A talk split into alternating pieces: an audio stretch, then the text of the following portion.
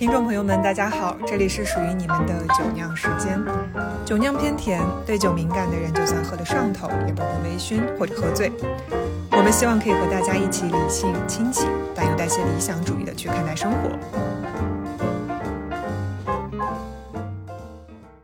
今天呢是三月八号，酒酿时间在这里祝所有的女性朋友们妇女节快乐。Hello， 大家好，我是酒酿时间的主播之一斯坦路。本期播客的内容呢，将由我和 Yoga 我们的好朋友老张为大家一同录制。近期 A S O P 伊索在东平路店撤下了所有的商品，那分别从远方书屋、乐开书店、T 书店以及半层书店这些线下书店正价采购了四十一本均由女性创作或与女性主题相关的精选书籍，总数也超过了一万本，并举行了为期八天的女性文学图书馆活动，而且在活动期间，每一位到店的顾客无需消费便可以领取一本自己喜欢的书。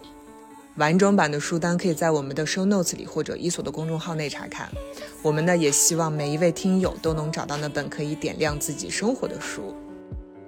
老张呢其实是酒酿时间的老朋友了，也是我的高中同学，呃，毕业于中文系的他在我眼中一直是一个特立独行的人。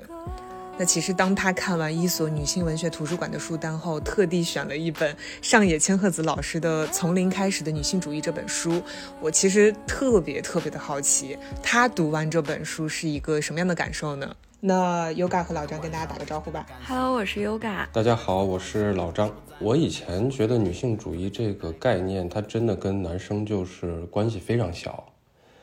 所以我会天然的，如果我看到，因为这个话题现在在舆论场上的声量也非常大，所以我日常会挺密集的看到这四个字蹦出来，但是我看到的时候我就会有一种性别的天然屏障，我就会把这个词过滤掉，我觉得它跟我是没有关系的。也是这次才有机会我会去选择从零开始的这女性主义这本书，然后这本书对我来说，从它的标题到内容对我来说都非常的呃，怎么说呢，非常的适合，它真的就是可以作为我一种女性主义的科普读物吧。那么多书单里面，为什么你会选择这本书？因为其实这个标题就是还蛮……对啊，因为它就是从零开始嘛，非常非常适合我的情况，非常适合我对这个概念的缺失的一个状态，基本上就是从零开始。嗯，我有换位思考，如果我是男性，我应该也会选择这本书。对，而且通过就读完之后，我发现这本书，因为它本身也是个对谈体的形式。其实门槛，嗯，嗯，阅读门槛并不高，但是因为他这本书，我觉得作者应该也是有这个想，不仅对女性，也包括对男性，或者说不了解女性主义的女性，这些人去呃科普这个概念，所以他的他的呃措辞啊、用语啊、解释啊等等都非常的平实和详细。我其实看完之后还蛮推荐给所有有兴趣或者有需要去了解这个事情的读者去看的，所有读者不不限性别。那其实你觉得这本书作为一个比如说零基础科普读物这样的一个呃对谈体的书籍，你看了之后你会觉得说它对你在日常生活中的认知或者是对女性的看法呃有没有什么不一样的？有，嗯，其实还挺多的，就是我我我想先简单说一下，就大概说一下我之前的一个概念吧，就是对这个议题，我跟他那种关系好像有种就是知其然又不知其所以然。我知其然完全是知道他字面的意思，然后知道他大概是倡导男女平等，然后想要替女性群体现在当下作为社会力量上的弱势群体的一方去争取他的权益，我大概只知道这儿就没了。然后我我对它的熟悉在于现在这个话题，呃，讨论的量非常多。近几年开始，包括在我常看的一些文艺作品里面，他们现在都算是这种一线话题、top 级的话题。呃，那另外呢，就是从近几年的一些具体的社会事件，也都会这个社会事件爆发出来的时候，也都会一再引爆女性议题的讨论。但是呢，在我个人的观念里面，我看这种社会事件的时候，不会把性别的因素放在呃首要考虑，我反而因为这些事件都会掺杂着，比如说像去年的唐山的打人事件，它会掺杂着肢体暴力啊，呃，这个法治的缺失啊，包括我们每一个人作为呃有视角的个体在看的时候，有一种对他后续整个事件的嗯解决的这个进程有一种体系性的不信任，然后包括他后面引发出来的网络暴力等等，就这个一个事件里面的议题非常多，然后单拎出来每一个议题都非常能够引起讨论。那比如说对我我由于不把性别议题放在前面，我反而往往更关注的就是暴力的问题啊、制度的缺失啊等等，这些问题对我来说是更有优先级的，然后我就会特别忽略性别这个事儿，或者说当事人的这个性别差异。对我影响比较大的就是去年这个唐山打人那个事儿，这个事情就会让我觉得性别的差异可能真的就是嗯怎么说呢，根本原因。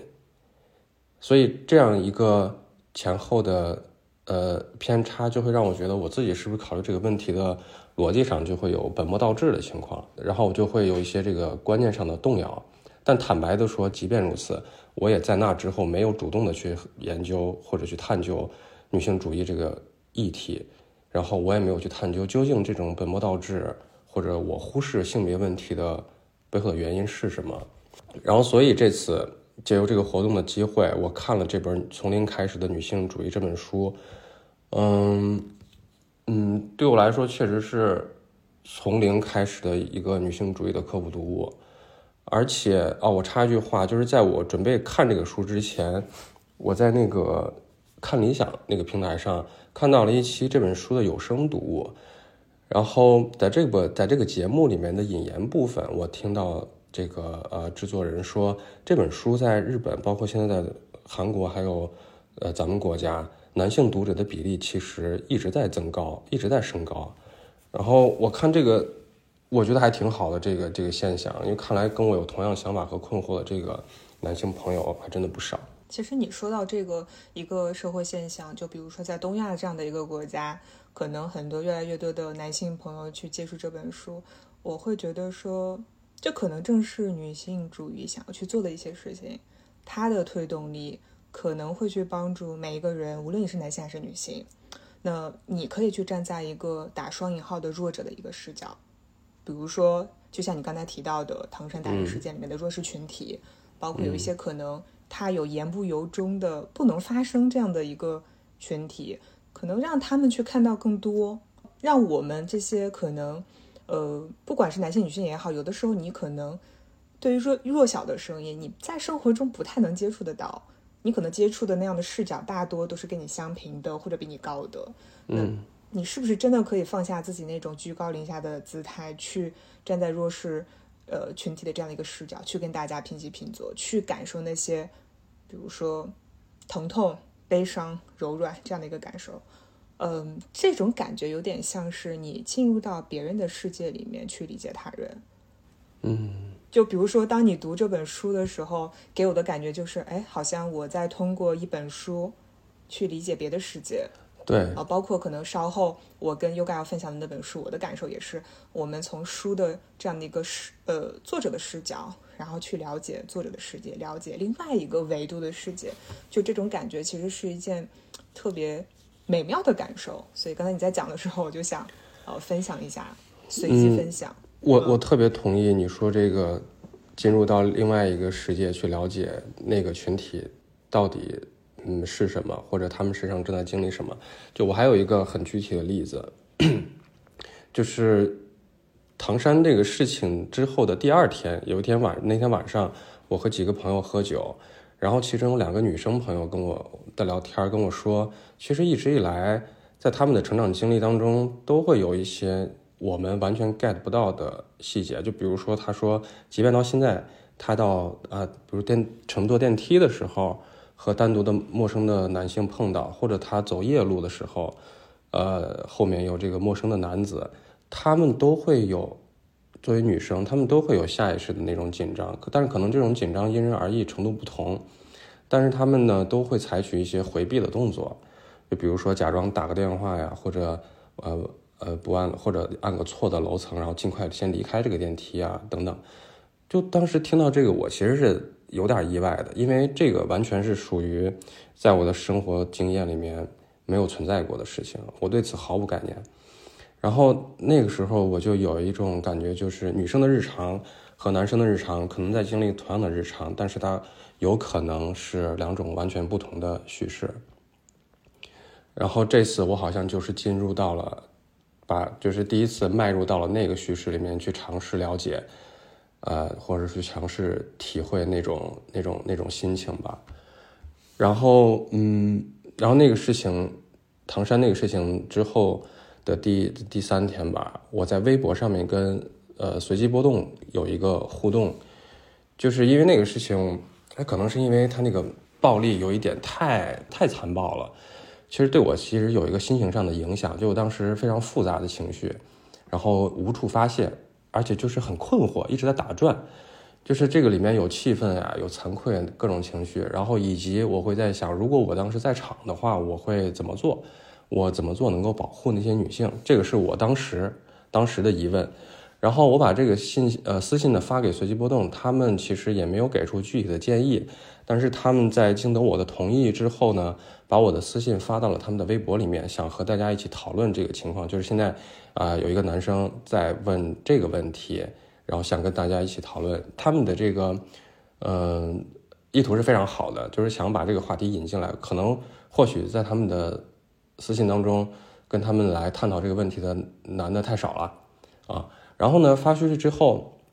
那条微博下面有一个女生的评论让我印象非常深。她的原话是：“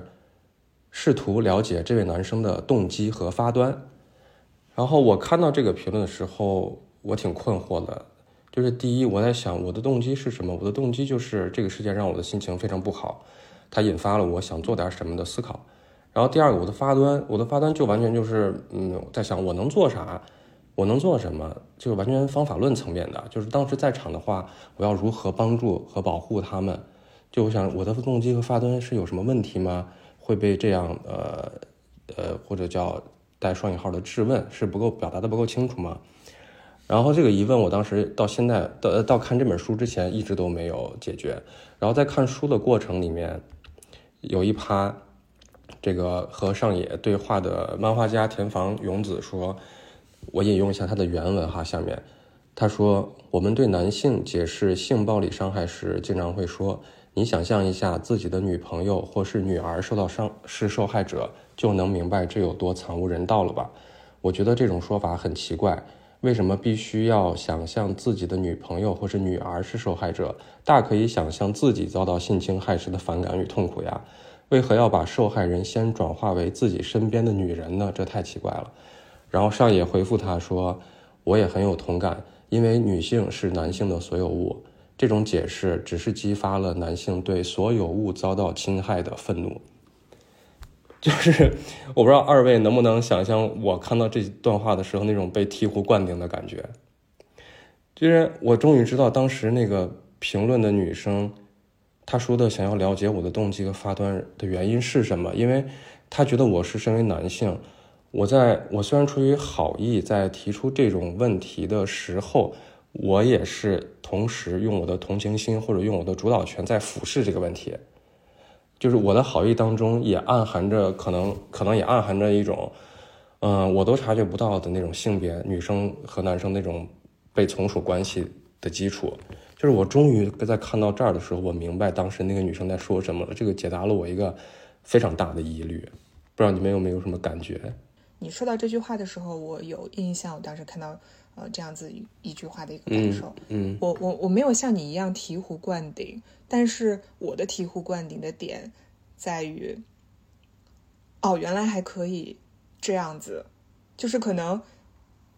我在没有接触这本书，或者是没有接触女性主义之前，我可能也会下意识的认同那样的一个观点，比如说可能一个狮子狮子王再去保护自己的孩子一样，大概一个这样的一个感觉，就好像是一个呃生物链里面一个最强的王者在保护自己的所有物，自己的财产，这样的一个感受。好像我也是那个去拥护所谓的打双引号的父权制这样的一类人，但是我不不你不是拥护，因为你在这个你在这个体系中成长起来的，对，它根植于你的观念里面，对，应该是习惯。嗯，对，嗯，它就是一个潜意识的东西。然后我自己是不自知的，我完全没有这样的一个意识。嗯、那所以说我当时看到这句话的时候，我就会发现啊，原来还可以这样子。嗯，是，我有，但是我可能。对，但是可能我不会像你那么的，呃，有强烈的那种、啊、对对对，因为我被或者是就是我的好意被质问，嗯、当然我也没有说你，嗯、我我当时也没有觉得说他在嗯，比如说什么就是呃恶意揣恶意揣摩我的用意，我没有这个误解，但我就在疑虑他为什么会问这句话，然后这个然后这个书真的就给我答案。因为我我我我我要怎么说？我完全就是没有那种要把自己带入到那种情境当中，把我带入到那个受害者的角色当中。这个就是我不知道他这个壁垒是因为性别还是因为什么，就是它不存在，没有存在过。然后，所以我看到"女性"作为"男性"的附属物这几个字的时候，我真的就是说实话有一点点耻感啊。但是我真的是弄弄弄明白了。嗯，我弄明白了，我被质疑的这个原因到底是啥？嗯，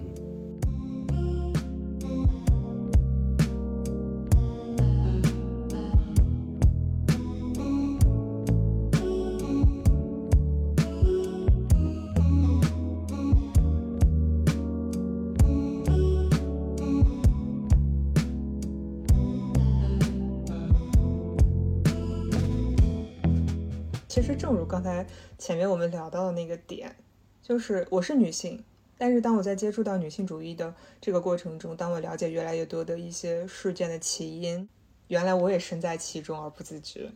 我慢慢的也是会学会那些，比如说站在一个另外一个视角去看待那些可能在我日常生活中不太能接触到的东西，我会觉得我自己的视野被打开了，这是我自己的收获。所以你刚刚在讲的时候，呃，我一直在回忆这本书的一个内容。所以对于你来讲，你觉得这本书里面的内容有哪些让你印象深刻，或者是你也可以说一些我觉得你不认同的点。我我先说印象深刻的吧。嗯，呃，印象深刻的东西特别多，呃，比如说我是第一次知道了毒亲或者毒母的这个概念，毒就是 poison 那个毒，嗯，这个概念我不知道我们播客的听众会不会都都都接触或者都了解过。它大概讲的就是，比如父母一辈，尤其指的是母亲对于女儿，父母一辈对下一代的这种管制啊、强压呀、啊，或者日积月累的这种呃不太正向的暗示啊、干涉啊等等，会让下一代。特别是女儿会感受到那种强烈的痛苦，或者是毫无意义的那种负罪感和罪恶感，这种罪恶感是伴随她的成长过程，一直到她成熟之后。嗯，我之所以对这个概念印象很深，是因为回看到我的家庭，我的家庭的结构是很传统的那种，就爷爷奶奶、爸爸妈妈，我和姐姐，我还有一个亲姐姐，就我们六个人，在我的成长过程当中一直都是这个家庭家庭结构。呃我就想起来，在我小的时候，或者说在我姐姐那个时候，是我姐姐高中的时候，有很长一段时间，我姐姐跟我妈妈的关系是比较差的，那种差是会，呃，除了吵架就是冷战，她她差到让我的记忆都挺深刻的，除了吵架就是冷战，嗯，然后有一次，甚至我姐跑过来跟我说，那时候我还我俩差五岁，她跑过来跟我说。他说你觉不觉得妈妈是一个特别特别冷漠的人啊？然后我当时听到这个话，我整个人都有点震惊了。我心想，你说什么？我冷漠的人，妈妈，就这两个词儿完全没有办法在我的心里建立一个连接。然后我说我完全没有感觉啊。然后他还给我举一些具体的例子，我还是很难理解。然后我在想，是不是我我看完这个看这个书的时候，我就在想。会不会是因为我意识里面有特别强烈的那种父母是不可以，就父母是不可以被批判的对象这种观念，然后嗯，他们两个这种挺紧张的关系其实持续了挺久的，啊，一直到就在我的角度看来，可能一直到我姐姐结婚了之后才缓和了非常多。我不知道是不是因为我姐结婚了之后，她的角色就不光是一个女儿了，她也是一个妻子，甚至以后也呃，然后后来也是一个母亲。她们是不是更能够以两个就是女性的身份去交流和相处，然后慢慢缓解了他们之间的这个问题吧。嗯，但是其实近几年我有我我也偶尔会有那种感觉，就是我有点理解理解到我姐姐当时所指的我妈妈身上的那种冷漠到底具具体是什么意思啊。但我们也都成熟了，现在对于我我也知道，就每个人身上肯定都会有缺点嘛，这个基本的常识我们也能达达成共识了。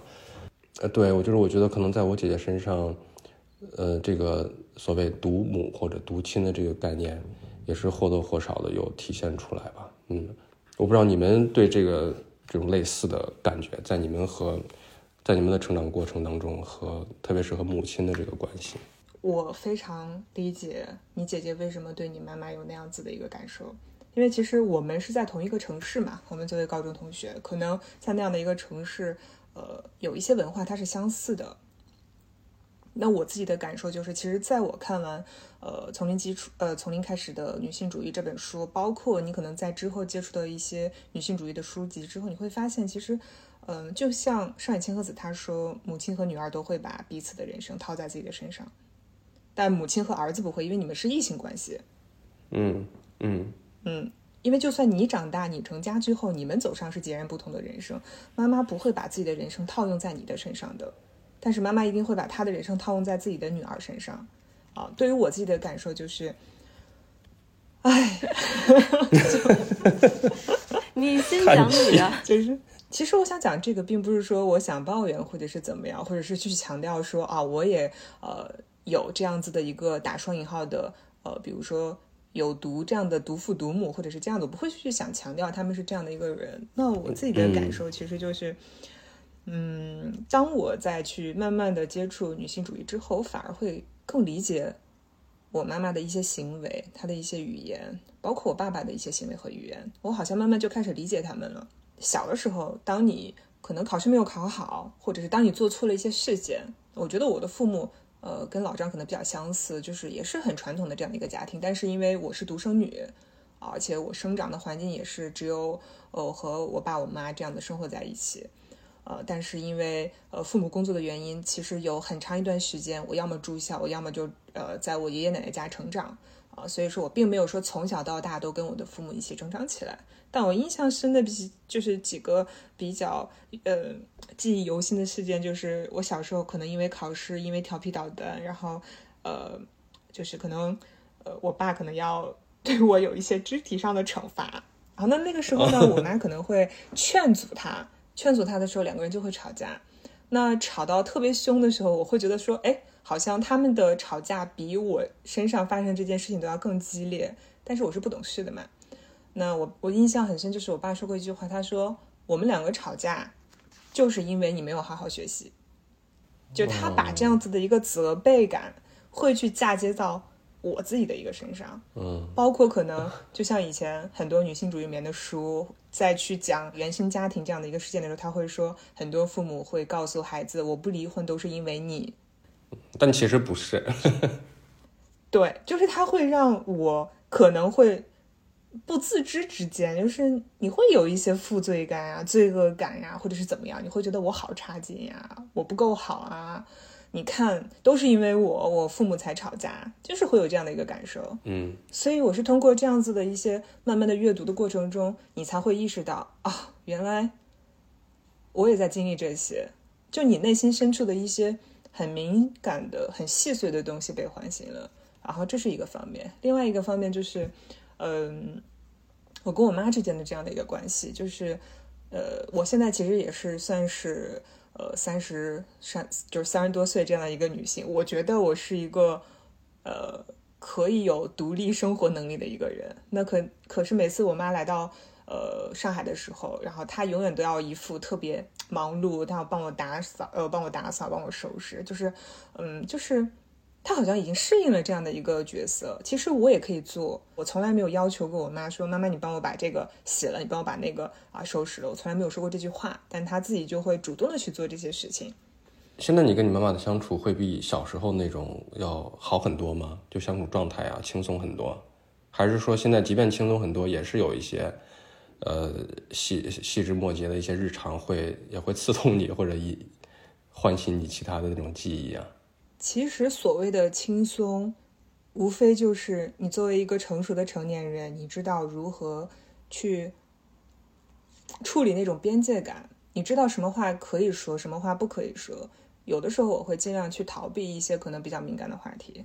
啊，然后比如说当呃，我到了我这个年龄，然后那可能很多女性到三十多岁，然后你没有呃结婚，你没有生育，那作为在那个社会年代下、时代背景下成长出来的母亲来讲，她肯定就要催婚催育嘛，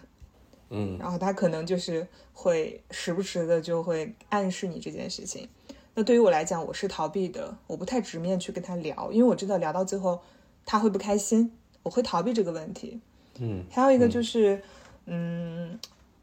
有一些很简单的小事情我给你们分享一下，我觉得特别有意思。就是因为我不是一直在跳舞嘛，就跳舞也有差不多快一年的时间了，然后有一次我妈来，我很少会跟她分享我自己的私生活，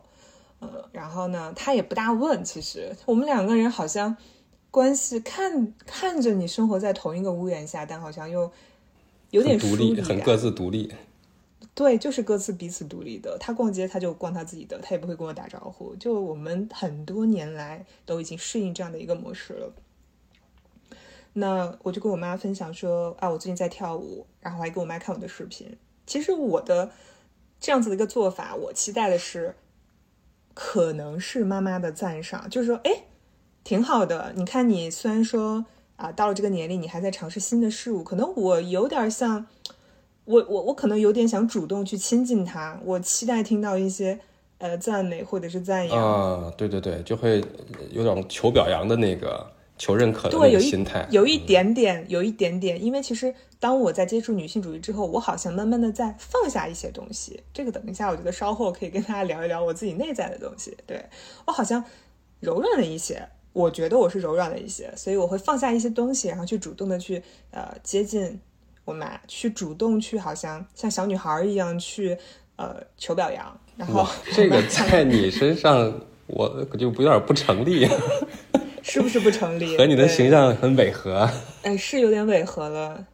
但是我会觉得说，当我再去给大家看那个视频，然后跟我妈，因为我给你分析的是我潜意识，就可能我的口气、嗯、我的口吻就是一个正常的聊天，但可能我内心深处我分析下来，可能有点那个味道嘛。嗯，我就问她，我说，哎，你看。啊、呃，我在跳这个，然后我觉得其实挺累的，或者是怎么样。然后我妈看完之后就特别冷漠，说跳舞很难的，你学了就要好好学。就然后我当时你知道，我就有点有点小崩，我那个崩，我又觉得很好笑，我又觉得很好气，就是我是为了娱乐去做这件事情，我觉得很放松。我又不是要成为什么舞蹈家、艺术家，我才去做这件事情。为什么不可以轻松的看待这件事情呢？我就反驳他们，然后我说没有啊，我说你有一个丰富的业余生活，然后你可以去，呃呃，让你紧绷的生活偶尔松弛一下，我觉得也挺好的呀。我就随便跳跳，我又不想成为舞蹈家。然后我妈就说：“可是你花了钱，你就要把这件事做好呀，你就要尽力做到最好呀。”然后她就开始给我举例子了，她就说她。他就说他们楼下他和他的那些同学们然后去呃跳舞呀打游力球什么的，然后他就说他的同学跳舞然后说什么四肢不协调，他就会就是有点开玩笑吐槽他的闺蜜同学，因为他们其实都是从小一起长大的。他用这样的一个模式跟我沟通，然后我就开始质问我妈说那你呢，我记得你不会跳舞呀。我妈说我不行，我跳得不好。然后我说你跳的不好，你为什么要过来要求我要认真去学呢？跳舞很难的。就是他会对我有不一样的期待，他会为我、嗯、他会无形之中给到我一些比如说压力呀、啊，或者是给到我一些挑剔感。所以有的时候我是不自知的，就像老张刚才问我，就你在跟你妈妈接触的过程中，你觉得你有意识到什么东西是你以前没有感受到的吗？或者是说你有经历什么事情让你们俩的关系变得缓和吗？嗯，就目前为止我先跟你分享就是启发我的东西或者让我意识觉醒的东西，我就会呃还是回归到可能一些女性主义，你接触到一些嗯内容，他们就说女性一旦成为了母亲就会对自己的孩子施压。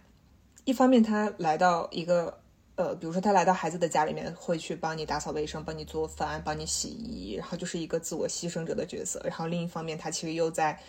可能一些生活行为、生活习惯上，或者是从一些你说不出来的地方暗暗自的在压迫你，甚至对于我来讲，我都不自知，他自己也不自知。我甚至很长时间我都以为我妈的性格就是这样，但其实跟她的性格没有什么太大的关系。我觉得可能很多母亲都会有这样的一个一个不自知的一个习惯吧。嗯，你你之前说你爸妈吵架的那个事情，嗯，就如果在在听的各位听众家里也有同样的事情发生的话，就我只能跟大家说，如果一个人一定要把自己的错误或者说发生某一件事情的原因归咎在别人身上的话，那一定是他自己不愿意负责、不能负责，或者说是他自己不勇敢的一个标志，就是错不在你，真的。然后再回到说，嗯，就是大家的原生家庭，就是好像就在我的成长环境里面，我妈给我的施压已经比较少了，可能可能又过了几年，相对于你们俩来说，就是我妈已经逐渐成为了一个能够给我自由的人。嗯，就是就我从小到大，她一方面会告诉我说你一定要自立，你不能什么事情都靠别人，但是就她又会不自觉的，比如说当我到几岁的时候，她会跟我说，她说你要学做菜呀，要不然你以后嫁到别人家里去，你连菜都不会做，这怎么办呢？啊嗯、然后叹气，我真的是我有画面感了。就我好像从上初中开始，就是我一放假他就必须得有两三天，而这个事情他还会跟考试一样，就比如说我放假了之后他会叫我回去，然后回去了之后他就跟我说，来，这个菜你做一下看看你还会不会做，然后我就很生气。那你做吗？我不做，一身反骨的我没有做。不错。之前就可能我只是觉得说，哎呀，我烦，我不做。但是到后来，就是当你开始去深入的了解一下这些事情以后，了解你自己的原生家庭，然后了解女性主义之后，就你会发现，其实在她自己身上就会有一种它像天平一样两边摇摆的那个感觉，就是它一方面有那个想要给我自由的意识，我觉得这真的很棒了已经，因为相对于很多的呃原生家庭约束感很强的那种家庭来说，但是另外一方面它确实没有摆脱掉它之前嗯，就是父母那一辈对于自己子女的期望，对于自己子女以后未来成家的某一种期望。嗯，然后在这一期书单里面嘛，就是我其实第一次看的那本书叫做《最好的决定》。这本书呢，它是讲，嗯，就是跟十六位作家去聊他们自己不生育的原因。就是在我自己大概二十五六岁的时候，就我在那个年龄线上，就是在女性感到自己人生压抑的第一条年龄线上，就是。嗯，我一直觉得说生育这个事情对我来说是很恐惧的，我我真的很害怕。就无论是从二十岁、二十三岁、二十五岁，一直到今天来说，对于我来说，我都觉得我没有任何准备。就是那种恐慌、害怕，以及说假设你有了一个孩子之后，你要怎么去面对他，我完全没有任何准备。但是对于老一辈的来说，他们就会觉得，嗯。这么多孩子都拉扯大了，你们怎么会就带不了一个孩子呢？就这件事情在嗯两辈之间基本上是一个不大能调和的矛盾，然后很多人其实也就是卡着那个年龄，反正就拖拖拖，一拖两拖就拖过去了。然后就在看这本书的时候嘛，它里面有一个篇章就是讲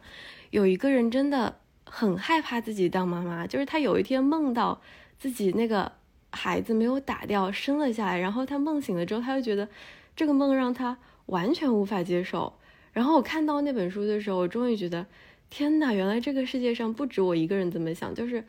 我不是很奇怪的那一个。就是那个篇章的那位女性，她之后还说了在这背后究竟是怎样的一个时代的作用力，因为时代不一样了，她有这个恐慌也很正常，就这个原因是怎么形成的。就我在那看的时候，看完这本书就是嗯，一下子就放松了，这本书的话，《纽约时报》有一句书评，然后看那本书就看那句书评的时候，觉得特别特别感动。他说的是，虽然不能改变，就虽然这本书不能改变大众的整体态度，但至少能够让那些享受无子人生的人发出自己复杂的声音。嗯，像我这样子的人，我终于觉得有被听到以及有被尊重的可能。嗯，嘴替了。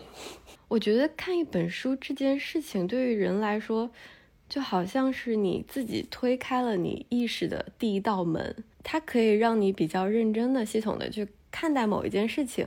然后当你有了一点点，就算你只是有了百分之一的这个意识以后，你对于这个方向上的事情，你就是会有意识的去关注它。对，嗯，以及你也不会再害怕。Can I have the day with you?Nothing more that I would choose, nothing more that I could use than a little afternoon sitting with you.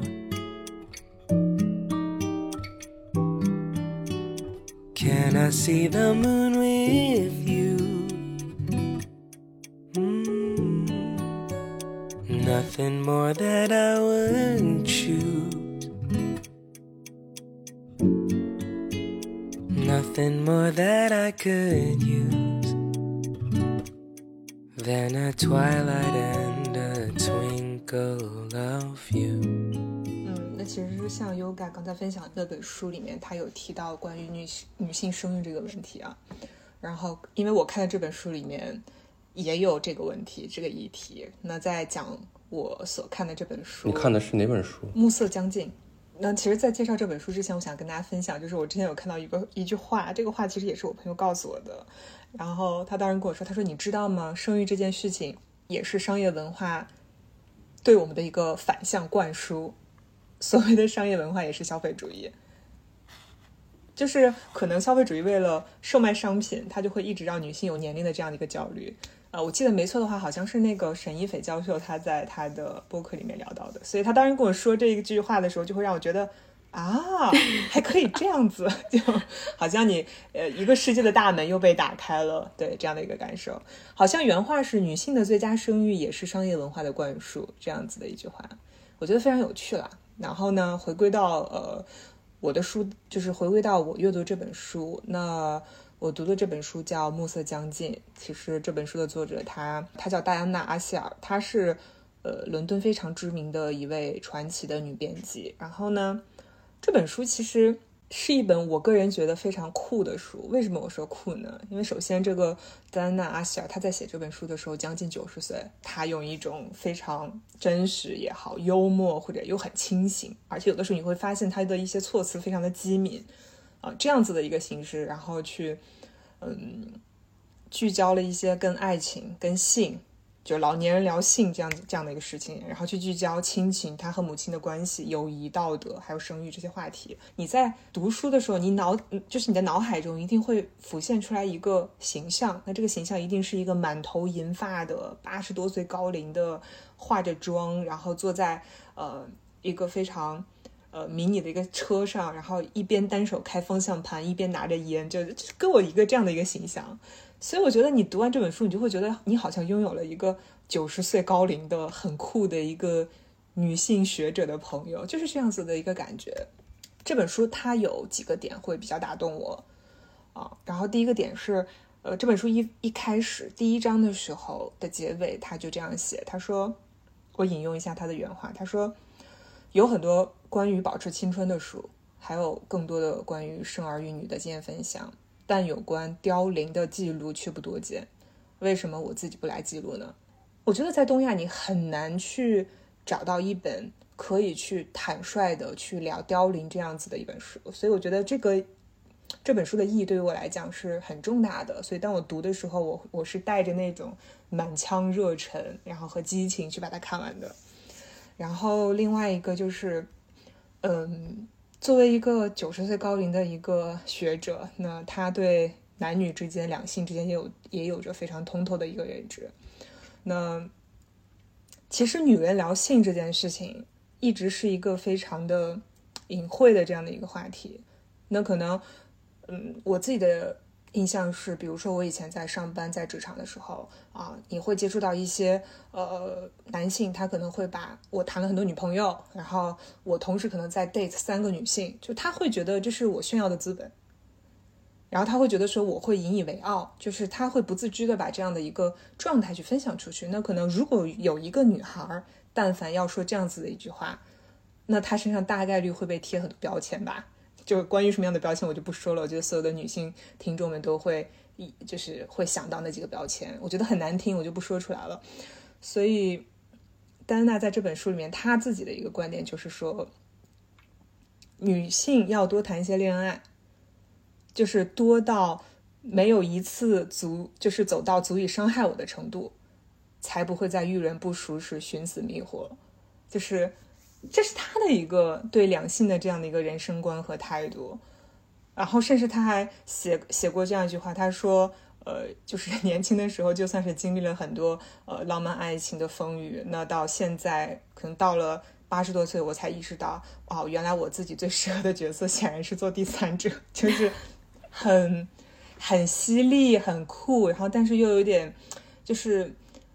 我我说不出来的一个感受。反正我当时在看到这句话就觉得啊，怎么可以这样子，还可以这样子，就是我的大门又被打开了。就是我今天在跟大家聊天的过程中一直大门被打开，呃，所以就是一个这样子非常，它会给你的内心就像是有一把火燃烧起来了，然后你会对很多议题有着全新的一个认知，然后你并不会觉得说我如果做这样的决定跟现在社会主流价值观不符的决定，那我一定是错的。其实有的时候我们在做选择的时候，它并没有对和错。而且戴安娜其实她并不是呃，她自己从来不会宣称我是一个女性主义者或是怎么样，她也不会去强调自己这样的一个身份。但是有的时候当你读到这样的内容，然后你就会嗯，意识到其实女性主义它就是给我们的个人赋能，它不会让你去比如说告诉你哪个对哪个不对，它不是的，它就是给你的个人赋能，然后让你去认识到真正的自己，去接受真正的自己，而且是自信的认可自己这样的一个感受。所以说当我读到呃这本书的时候，我自己的内心是非常嗯怎么讲，就是我也很我也想很坦率的去生活，我也很想真实的去生活，我觉得这是一件非常好的事情。那另外一个打动我的点就是他的勇气啊、嗯嗯，然后呃，因为刚才 Yoga 在分享她的书单的时候，她聊到关于生育这件事情。那其实戴安娜她是一个不婚主义者，她没有结婚，当然她一直在谈恋爱，她甚至在六七十岁她还有着呃非常体感很美妙的性生活。她在书里面也有去描述这些事情，而且是非常坦率的啊、呃。然后她在四十岁的时候就意外怀孕了，嗯，意外怀孕了应该是四个月啊、呃。然后后来不小心因为可能身体的原因她流产了。那我觉得嗯，作为一个四十岁怀孕，她想把这个孩子留下来的一个女性来讲，其实她对这个生命是有憧憬、有期待的。但是当她消失了之后，你一方面要面对的那个压力是啊，我可能再也不会拥有自己的孩子了；另一方面就是你自己身体的一个损耗嘛。那她说了一句话，她说：“呃，我还活着，我感受到了完整的自己，那其他的一切都不再重要了。”就这种勇气感，就这种充满希望的，然后充满乐观的这样子的一个生活态度，然后我有被打动到，嗯，然后我就会带入放在第一位，对，他把自己放在了第一位，嗯嗯，他没有去在乎社会的一个对他的一个看看法，他也不会在意，就是比如说他身边的朋友也好，或者是他当时的男朋友，然后他只关注自己，只要我现在还能呼吸这每一口空气，只要我现在还快乐就可以了。所以这是会给到我一种力量，就是可能无论以后我再遇到什么样的事情，我想到这一幕的时候，我就会觉得只要我自己快乐就可以了，只要我现在还活着，我觉得我就是完整的。所以我觉得这是一件很酷的事情。另外一个是他的职业，因为他之前一直从事的是一个编辑，虽然说他已经跟很多很厉害的拿过诺贝尔文学奖的作者知名作者合作过，但是他其实一直没有尝试过写作，他是到七十岁退休了之后才去尝试成为一个女作家，而且在这之前她可能就写写书信呀，啊，随便写写日记什么的啊，就是我觉得这个七十岁去成为一个作家，而且他也不是经受过专业训练的啊，我觉得这是一件很酷的事情。我在想，如果我到七十岁，我是不是也有一个更换职业的勇气呢？比如我三十岁，我三十岁那一年，我选择了暂停自己的事业，然后出国去深造。那个时候，其实我收获到了很多褒贬不一的评价。首先，否定我的就是我爸。哎呀。对，万万没有想到，就是否定你的会是你的家人，当然还有一些朋友也有赞赞同你的呃选择的，也有否定你的，我觉得这都很正常。就是他们会觉得说，你到了一个年龄，你就应该选择结婚生育，这是女性的一个归宿，这就是你应该要踏上的道路。如果你不拥有自己的孩子，你的人生是不完整的。所以这是我常常听到的话。那所以我在呃反思一个老者，一个充满智慧的女女学者，她在七十岁去重新成为一个作家，我觉得这种勇气会给我带来很大的动力。最后一个其实就是她写这本书，她的一个出发点，她的一个初衷，或者是她的一个目的。呃，比如说她在书中里面讲，她说很多女女人的自我是到了中年之后才慢慢找到性以外的自我存在，有些人永远找不到。当然他是在讲性这一个章节的时候说的这句话，但是他最终的目的还是回归到老张刚才读到的那个，他的核心，他的重点其实就是在自我，完整的自我，然后一个完善的自我。我觉得这是对女性来讲，无论你多少岁，这都是一件非常非常重要的事情。那种看似可能比较辛辣的、肆无忌惮的嗯，那种评论也好，或者是他的表达方式也好，我觉得一定是因为他经历过，然后他经历了沉淀，他有严肃的思考，他才会有这些感悟。所以我们在阅读的时候，无论你是觉得说啊跟你的三观不合也好，或者是说哎我觉得怎么还可以这样子的话、呃、那我觉得不妨大家就嗯放下一些偏见，放下一些可能认知的不一样，我觉得去接受很多很多元化的这样子的视角，然后去呃包容一个更宽广的这样的一个世界，宽广的人物吧。我觉得这样子可能会让我们的内心变得越来越丰盈。我说了这么多，其实我在引用最后一句话，其实也是这个书的译者他在译后记的最后一页的最后一句话，他说他说呃，对于喜欢的书，戴安娜说过，与其简单介绍，不如自己去读。对，所以说如果我刚才说的观点有任何一个大家比较感兴趣的话，那大家就去读它。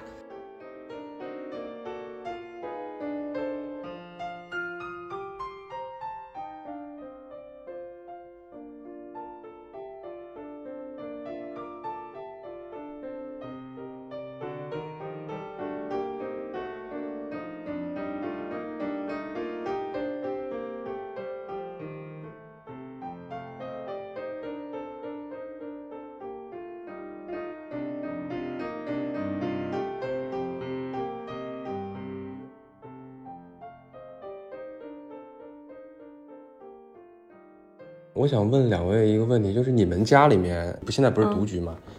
就是你之前你成长那个家庭里面，你们家这个家务劳动是怎么分配的呀？我爸跟我妈各干一半。就很具体吗？就比如打扫卫生、做饭？嗯，没有，就是基本上是属于各干一天。哦，那那挺好的，听起来。嗯，就比如说午饭我妈做了，晚饭就得我爸做。哇，很民主啊。我们家好像就不是。斯坦路你家呢？我觉得我妈做的会多一些，在家务上面。那我爸可能在工作上面，他可能会呃工作会更努力，然后可能会去呃在外面劳作。那可能呃到现在来讲，可能因为我爸妈都已经退休了，我会发现他们的生活好像回归到像 Yoga 他们家这样子，特别民主。可能呃今天你中午做饭，我晚上做饭，甚至我爸好像一直都是把做饭这件事情全包的，他就是一个特别喜欢做饭的人，然后他也很热衷于这件事情，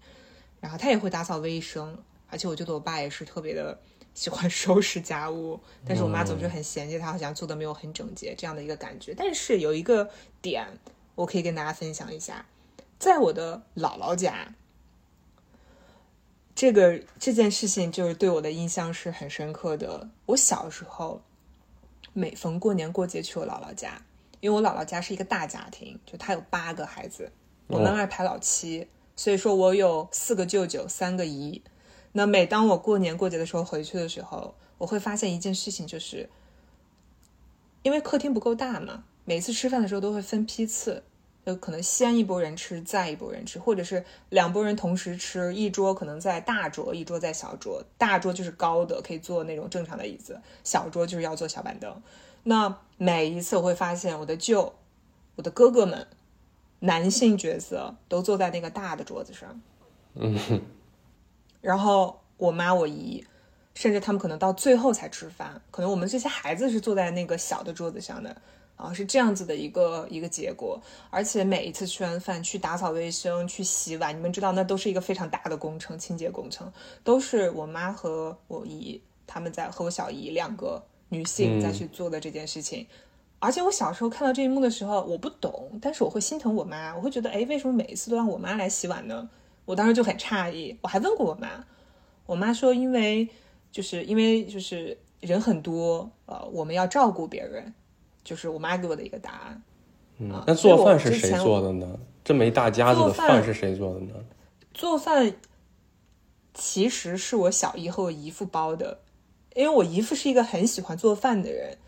他很享受这件事情。但是我小姨也会做饭，就是他们都会提前准备好，因为而且我小姨是最小的那个哦。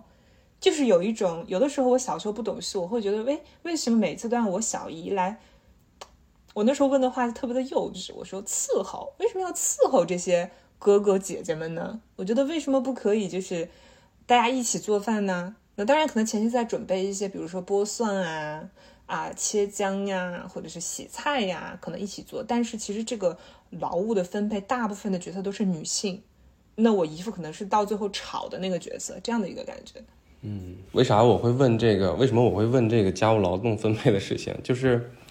我们家从小就非常典型，家务都是女女性在承担。但是呢，我妈还是一个职业女性。哦，我我现在回想起来，为什么她这两个事情还能够都能兼顾？哦，原来因为我妈，我因为因为因为我们爷爷奶奶还跟我们生活在一起，就我奶奶也会做家务。我妈之所以还能是一个职业女性，是因为她，我奶奶在，她不用把全部精力都放在这个家庭和育儿上或者家务上。所以，但是我作为一个小孩，当时我觉得啊，反正大人都在忙，呃，我就好像是那种天然的被爱包围的那种幸福感。但其实我忽略了，在这种模式背后，家里的女性其实承担了非常多的压力。然后我爸呢，我爸他家里的长子。在我记忆里面，他就是永远都在出钱做决策办大事儿，然后可能在一些大的体需要体力这个这个体力活上，他他能够身体力行一些，但是在日常的琐碎的家务上他基本都不沾，一直到现在也是这个样子。然后包括我们家，我感觉男性的长辈基本上都是这个情况。但是有一个变化是今年春节，因为经历过疫情之后，家里面我们家的老人，两位老人现在还健在的奶奶和姥姥，他们都是那种需要被二十四小时照护的情况了。然后我姥姥还前段时间又做了一个手术，所以我妈就完全不可能，呃，只这怎么说呢？就是这个家务啊，我妈一个人是完全是应付不过来的。所以在照顾奶奶和姥姥这个工作上呢，我发现我爸我妈好像就做了一次分工，就是我爸终于主动的承担了。全职，因为他们俩也退休了，我爸终于承担了现在全职照顾我奶奶的工作，然后我妈就会跑跑医院呀，去我姥姥那边照顾一下我姥姥。我觉得这个变化在他们现在迈入老年之后终于有了，这个变化来的真是晚，我也挺有感慨的。在这个事儿上，就像我跟我妈在接触，可能随着我的成长，我对女性主义的了解，我会意识到有的时候不是他们的性格不同，可能就是那个社会环境的一个问题，她处在那个时代的背景下，她成长起来的家族环境，比如说我妈成长起来是在一个完全就是我姥爷说的话就是军令这样的一个家庭里面成长起来的。那所以让我再回头去看的时候，我会觉得说，嗯，我和我妈之间的问题可能并不仅仅是亲子的问题，可能就是跟女性主义还有一些女性在社会上的一些社会角色被歧视这样的一个问题，我觉得都在里面吧。你们说这个我想起来，就是嗯，我在高考完了之后，然后我要选专业的时候，就是我们全家人都很希望我去学医，就那理由之一啊是，那这样子以后家里就有一个医生可以去照顾全家人了。然后当他们在我身上这个期望落空了以后，就一身反骨，实在实行不了。然后落空了以后，就过了两年，我我妹妹要考大学了，然后他们就去劝说我妹妹去学医，就理理由也是呢，这样子家里就会有一个人能够照顾他们。嗯，但是我妹妹就一心想学别的，嗯嗯、她自己有自己很明确想要去做的事情，嗯，但是依然会被就给予一个这样的期望吧。但是我哥哥，就是我表哥，当年要填志愿的时候，就完全没有这样子的问题。哎，我还听过，就是有一些朋友，比如女生结婚的时候，家里边也会说最好可以找个医生啊什么的，就是你即便学不了医，你也可以嫁一个医生。就不能自己。你们有听过这种吗？有。嗯，挺有意思。我觉得这就是一种隐形的压迫，就是有一种我的选择权被掠夺的感觉。可能在以前我会觉得说啊，对，社会规则就是这样子，好像也是对的，从某种的思维角度上来讲，因为这是我们社会存在的问题。比如说现在你可能公立医院看医生就是一件很难的事情，你可能排队要排很久，更不要提去预约那些专家或者是做手术什么的，还有健康问题啊，医保问题，本来这就是一个老生常谈的那个话题，所以逻辑上讲你会觉得哦，也是，我理解，很正常。在你没有接触女性主义之前你会这么想，但当你接触了之后你就会发现，哎，你怎么可以不尊重我个体的选择呢？我觉得这个都不用在了解女性主义之后才有这个被不尊重的感受吧。对，就是因为我们现在不在聊这件事情，别人干涉你的主别人干涉你的选择，你都会有这种反感。你看，我跟你说，这就是因为你是男性，嗯、我们是女性的原因。就比如说他，啊、是吗？嗯，我觉得有一点这样的一个原因，我家里人会要求我学医，要求我妹妹学医，但是不会要求我哥哥学医。哦，他们会觉得说男性。从小你会被教育说你长大要成为一个勇敢的优秀的做大事的人，而女孩子就是你长大要成为一个听话的乖巧的善解人意的人，而且你还得承担着某种照顾别人的责任，他对你的期待是不一样的。所以你看，你当时你刚才就会说出这样子的一个问题，你就会反问我，但是其实对于很多女性的逻辑来讲，父母说的是对的，因为我们从小就被教育说我要体贴，我要善解人意，我要懂事，我要听话，嗯、这是我收获到的一个在传统家庭里面得到的一些教育。但是我觉得我自认为我是一个在成长路程中算是叛逆的人，但是可能我现在回头看，我觉得我一直是一个听话的好女孩，我好像一直在去按照我父母给你规划的一个路线，当然没有百分之百遵从，但是大部分百分之九十我都遵循了他们的期待。我甚至有的时候可能都在刻意的去满足他们的期待，我也把他们的期待当做我的人生的一个目标。这是在我中年之后才有的一些思考和启发。嗯，就我想起来，就是我我在家里面这个长大的感受啊，就是我从小呢不是一个让爸妈很操心的人，从上学到工作，他们基本上都不会特别操心，是因为。我我基本上都能满足达成他们的那个嗯没有明着说出来的期许，然后这个好像就变成了我自己其实一直在鞭策我自己，好像自己一直在给自己提这个要求。我在想，如果这样说的话，那我一直在对自己提要求，是不是也是因为我潜意下意识的在服从我爸妈对我的这个期待？这个话我要怎么说呢？我觉得你这样说我是可以理解的。嗯嗯，我觉得很简单，就是我们作为一个人，你永远没有办法逃离亲子关系，而且就像那个呃，从零开始女性主义里面那本书，我记得他有提到一个观点，就是呃，就是无论什么样的父母，无论你是开明的也好，或者是你是所谓的独父独母，或者是你是所谓的啊真的有的很先进的思想的人来讲，其实对于孩子来讲，他都有压力。这种压力他们是不自知的给到我们身上的，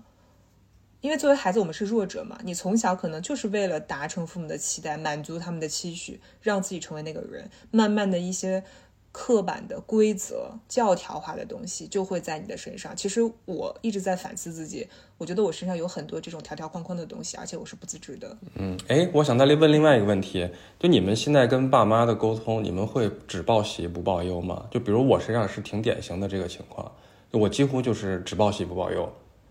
然后以及我身上比如说有工作变动啊等等这些问题，在他们看来可能呃，会代表着很大的事件，对，代表着你现在生活短期内可能是一不稳定的状态。就这种事情，我后来都不跟他们说了，就会搪塞过去。你们有这种情况吗？其实对于我来讲，我跟你是一样的。但是对于 Yoga 来讲，我其实也挺好奇他的呃这样子的一个选择，因为其实 Yoga 跟我们年龄差差不多七岁，所以说他的父母跟我们的父母的年龄也是有很大的一个差距。他刚刚再去讲述他们自己家的这样子的一个可能原生家庭的互动啊，或者亲子关系的互动的时候，你会明显感觉到，哎哎，他的父母好像在这一代的人身上好像会更开明一些，或者是更所谓的民主一些，好像会更轻松松去一些。我像天平一样的妈妈，有时候是会觉得，就当我出现在他面前的时候，他会觉得我自己我的生活跟他的开心、他的快乐、他的放心是有一部分要挂钩的，就是他会就是不自觉的说等你怎么怎么样我就放心了。嗯，但是当我离开家之后，就比如说我可能我回了上海以后，我一个月没有给他打电话，他大概也不会给我打电话。哦，那个时候他大概率是比如说呃，他退休以后自己找了份工作，他得上班，一周得上三天，然后除了那三天以后他得出去玩，就他可以把自己生活安排的很充实很满。嗯，但是当我出现在他面前的时候，他依然会有那种嗯，身为妈妈的那种焦虑感吧。然后我在这个事情上面其实是我会有意识的去想要去跟他有一个相互的影响。嗯，就是比如说我会很直白的跟他说，我觉得你我觉得我看到你出去玩的时候我觉得很好，那即使我回来了你也不用就是下意识的说你的开心一定要挂钩在我的身上，我觉得是可以各自为各自的开心负责的。我会把这个事情很直白的跟他说，但是嗯，很明显啊，他大概接受度百分之二十吧目前，但是我觉得过两年应该会好一点，我再努力再努力。那你会跟他说一些不开心的事情吗？比如说你工作的变动、你的动荡，或者是你最近可能因为工作的原因你心情不好，或者是你最近因为比如说升职啊或者被降职，你会跟他分享这样的事情吗？不会，我妈也不跟我说她的呀。这个逻辑很有意思。他都一个月一个月都可以不打电话，当然不会分享。其实一个月不打电话对于我来讲真的不算什么。我记得我有一段时间我估计都不止三个月了，而且突然有一天我意识到我父母已经三个月还是四个月都没有联系了，然后我当时就特别紧张，反而是我打电话打过去，我那是我第一次好像有意识去主动去关心父母在干什么，在忙什么，他们在干什么。我以前其实都是非常被动的，然后等着他们给我打电话，即便是有微信，对，也很少联系。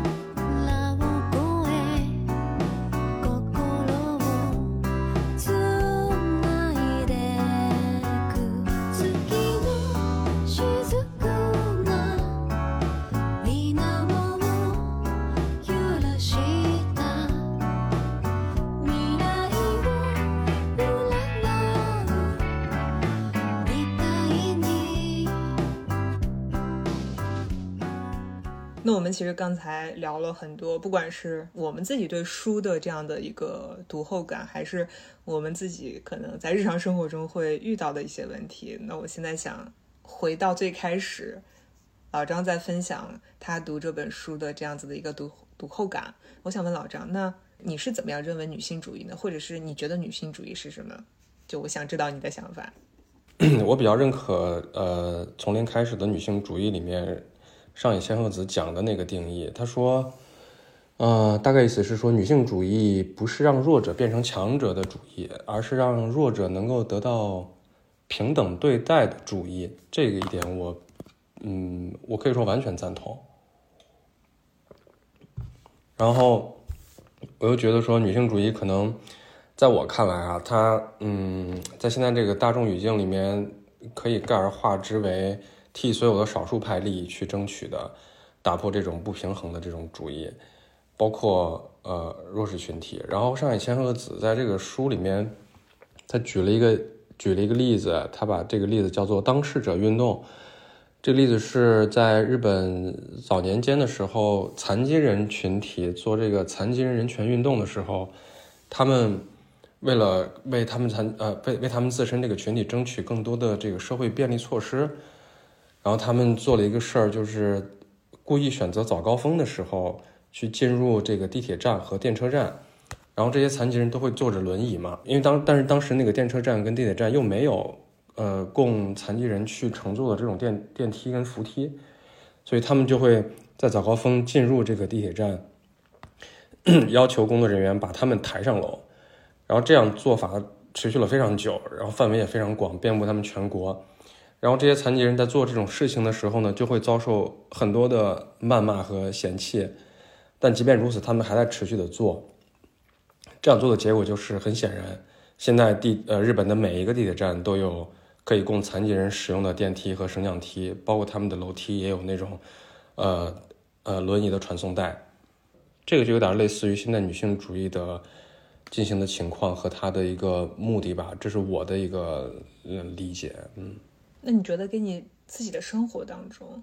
呃有没有什么样的场景可以对应？比如说可能当你看了这本书之后，你是不是会做出一些改变，或者是说你是不是会改变你看待一些事物的眼光？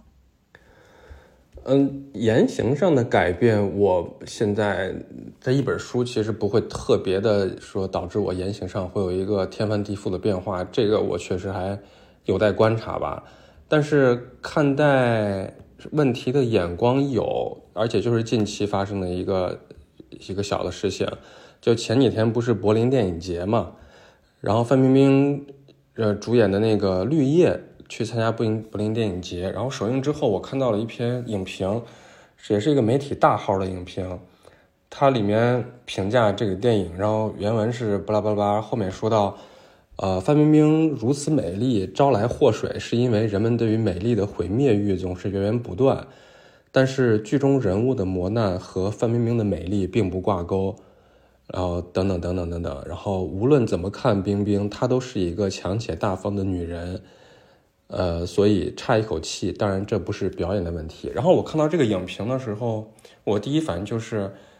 你想说人家这个不是一个好演员，就直接说人家不是一个好演员，说他可塑性差就可塑性差，或者业务能力真的有问题。但是他就非得变个方式，把这个没演好归因到因为范冰冰本人长得太漂亮，抢了她作为一个演员的可塑性。这个我就觉得可能这个记者还是对这种美女演员有一点刻板印象，但我以前看这种影评的时候，我可能不会不会想的这么多。我觉得这个是一件特别有意思的事情。嗯，就挺挺挺挺有趣的，这个试点也挺有趣的，这个记者。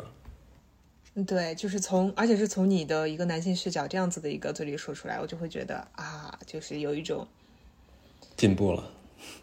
对，我说不出来，我我不能用进步去形容，因为嗯，其实，嗯，我自己也是在去慢慢的去接触、去学习。我甚至到现在也不敢去称自己是一个特别怎么样的一个女性主义者，嗯，但是我会可能在我自己的日常生活中会力所能及的做一些事情，比如说我会阅读很多女性作家的书，然后包括在选择可能，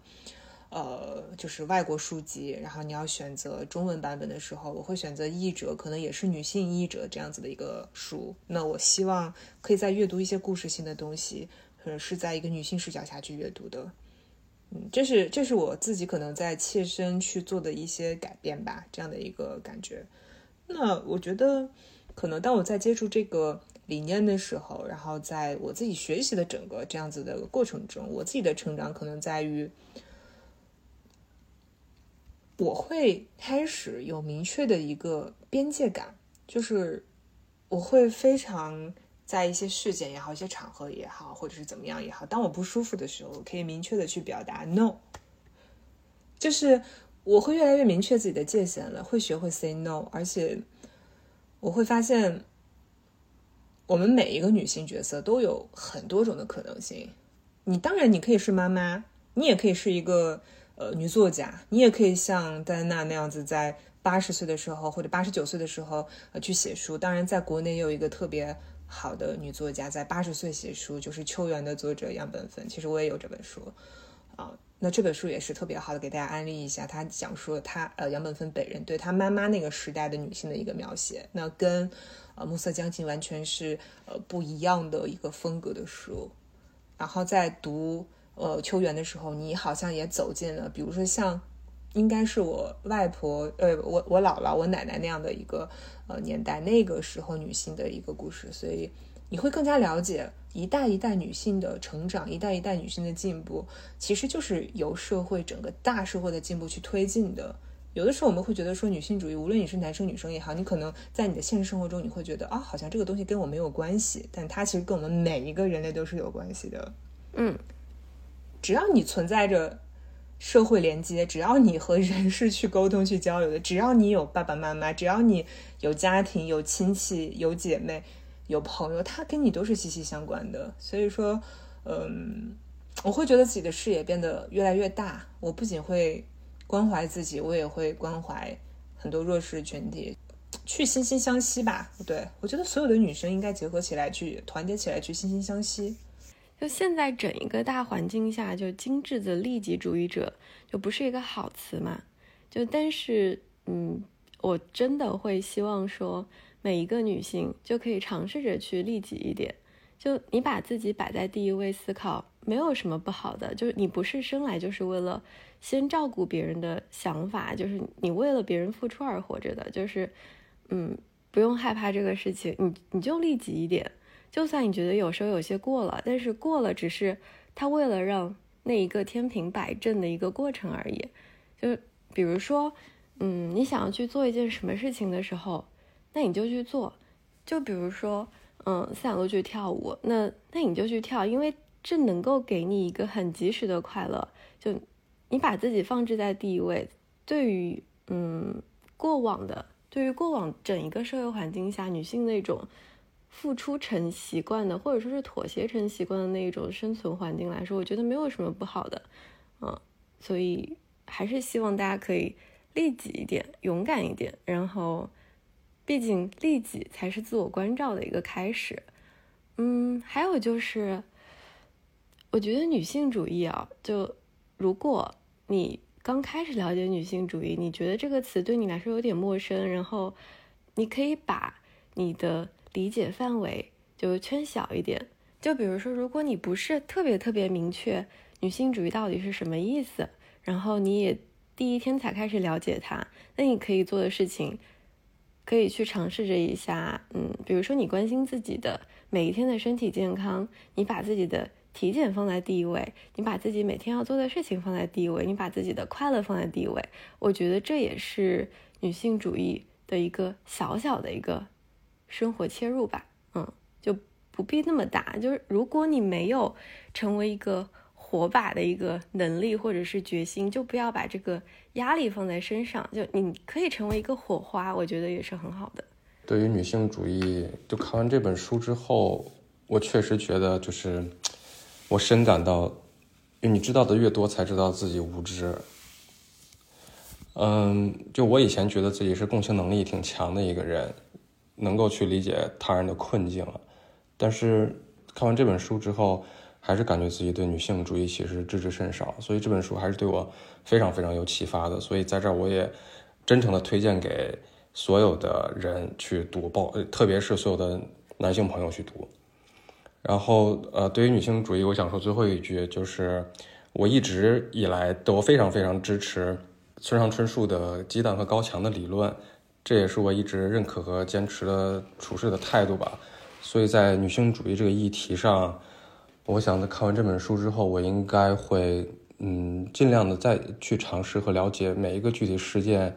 或者每一个女性朋友她身上的现实困境，理解她所作所为的背后的逻辑。我会永远站在鸡蛋的一方。嗯，感谢老张的分享。其实从他的分享中，我收获到了很多不一样的视角。就像女性主义未必是为女性服务的主义，那男性也身处其中。呃，也感谢 Yoga 的分享，他的故事其实会让我真切地感受到了，当整个时代在推进，对我们的个体、家庭会产生怎样的正向影响，哪怕是小小的火花，也是非常安慰人心的。正如伊所提倡的从容平衡的生活态度，那希望身处消费主义时代的我们，可以留出与自己对话的时间和耐心，去珍惜女性彼此之间的照亮，在阅读里关照自己的内在生命力。当然，除了我们推荐的三本书之外呢，大家也可以去 show notes 里获得活动的完整书单。那当我们进入文学世界，就像打开了通往另一个世界的大门，在当中看见他人，觉察自身。那最后呢，我再借用《暮色将近》这本书的作者戴安娜的原话，与其简单介绍，不如自己去读。好了，今天的播客就录制到这里了，感谢大家的收听，我们下期再见，拜拜，拜拜，拜拜。